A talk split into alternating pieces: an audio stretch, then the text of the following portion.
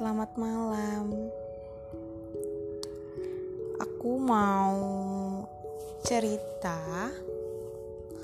Bukan cerita sih, sebenarnya lebih kayak curhat ya. Jadi begini.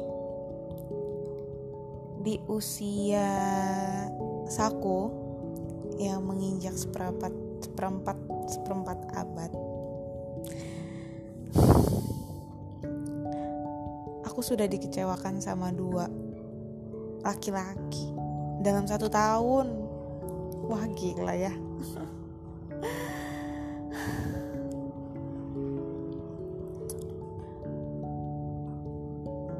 Berpisah berpisah tuh berat, nggak berat sih sebenarnya.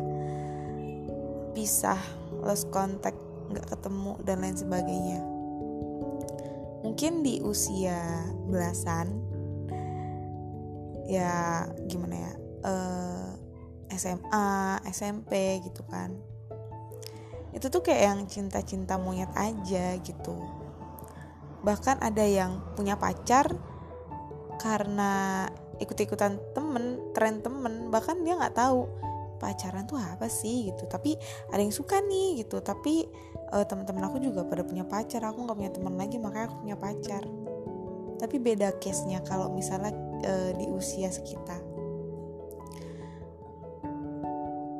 Mirisnya uh, yang terjadi di usia sekitar dua puluh satu ke atas, dimana mungkin uh, udah beberapa ada teman yang Uh, menyentuh garis finish, yaitu sebuah pernikahan.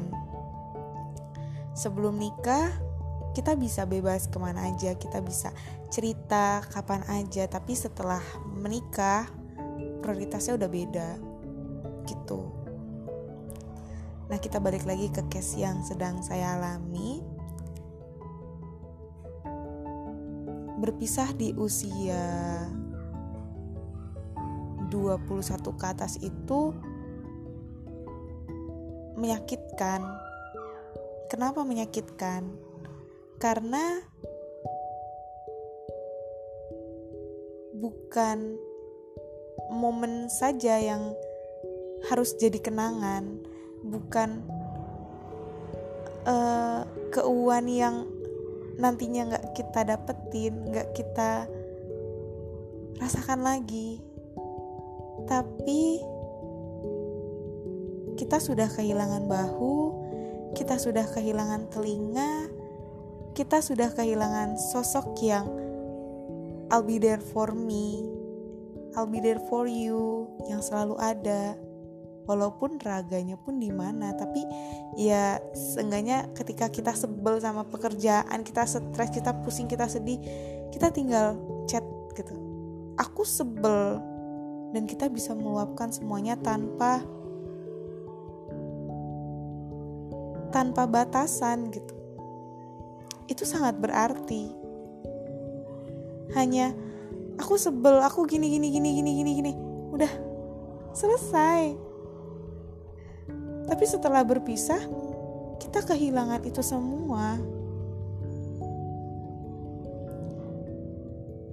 Saya kehilangan orang yang selalu ada dengerin cerita saya, orang yang selalu menanyakan saya bagaimana hari ini. Itu sebuah pertanyaan yang sangat amat berarti dibandingkan saya ditanyakan, kamu udah makan belum?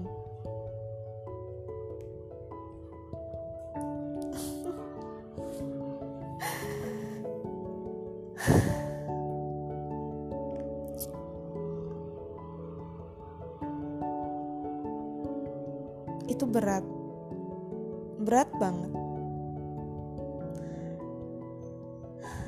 Dimana pressure-nya tuh di usia segini lagi tinggi-tingginya gitu. Pressure kanan kiri, atas bawah, depan belakang. Saya harus dituntut seperti ini, pekerjaan saya harus seperti ini, kampus maunya seperti ini, ada beberapa deadline.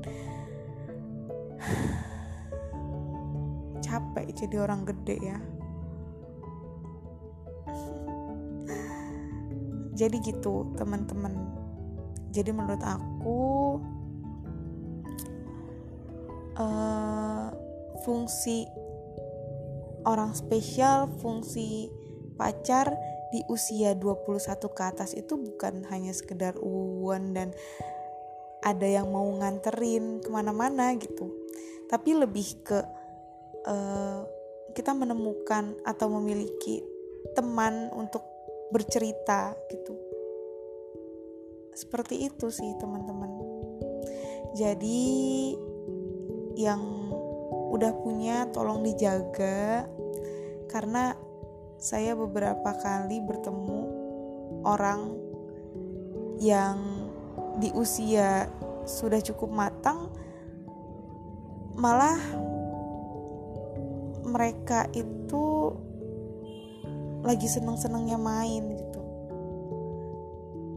Ya emang usia tuh hanya angka, cuma kalau di pandangan orang tua tuh kayak yang kamu tuh harusnya udah fokus ke masa depan kamu, ke tujuan hidup kamu, dan mungkin kamu udah waktunya punya anak gitu. Tadi saya uh, sedang scroll TikTok gitu ya. Nah ada satu opini dari uh, TikTok, saya lupa username-nya kayak gimana. Jadi dia berpendapat, penting gak sih kita punya anak? Gitu. Wajib gak sih kita punya anak?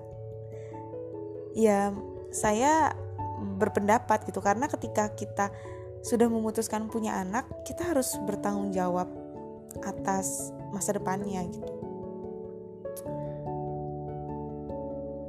Gak cuma oke okay, kita punya anak untuk meneruskan kehidupan kita, mengurus kita di kala tua, meneruskan perusahaan, ada temen, Um, melanjutkan keturunan.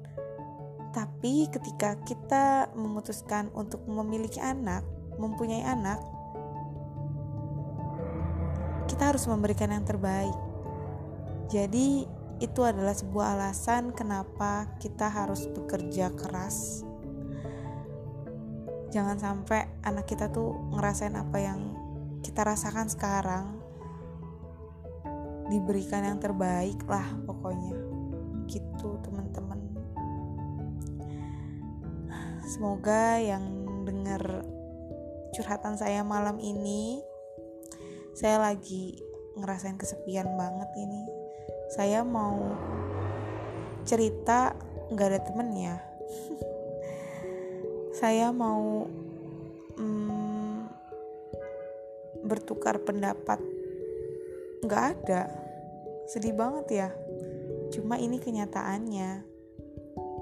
Nanti kapan-kapan deh kalau misalnya saya udah siap, saya bakal ceritain uh, kisah kisah menyedihkan yang baru aja saya lah, rasakan, saya alami.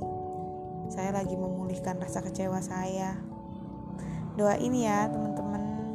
Jadi Uh, saya sambung lagi doa saya yang uh, barusan tadi untuk teman-teman. Semoga yang mendengarkan segera dipertemukan dengan uh, laki-laki atau perempuan yang tepat, yang baik,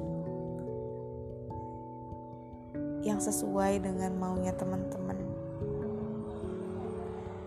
dan kalian bisa bahagia terus tanpa orang ketiga dan tanpa ada yang dijadikan yang ketiga atau kedua. Oke, terima kasih. Dadah.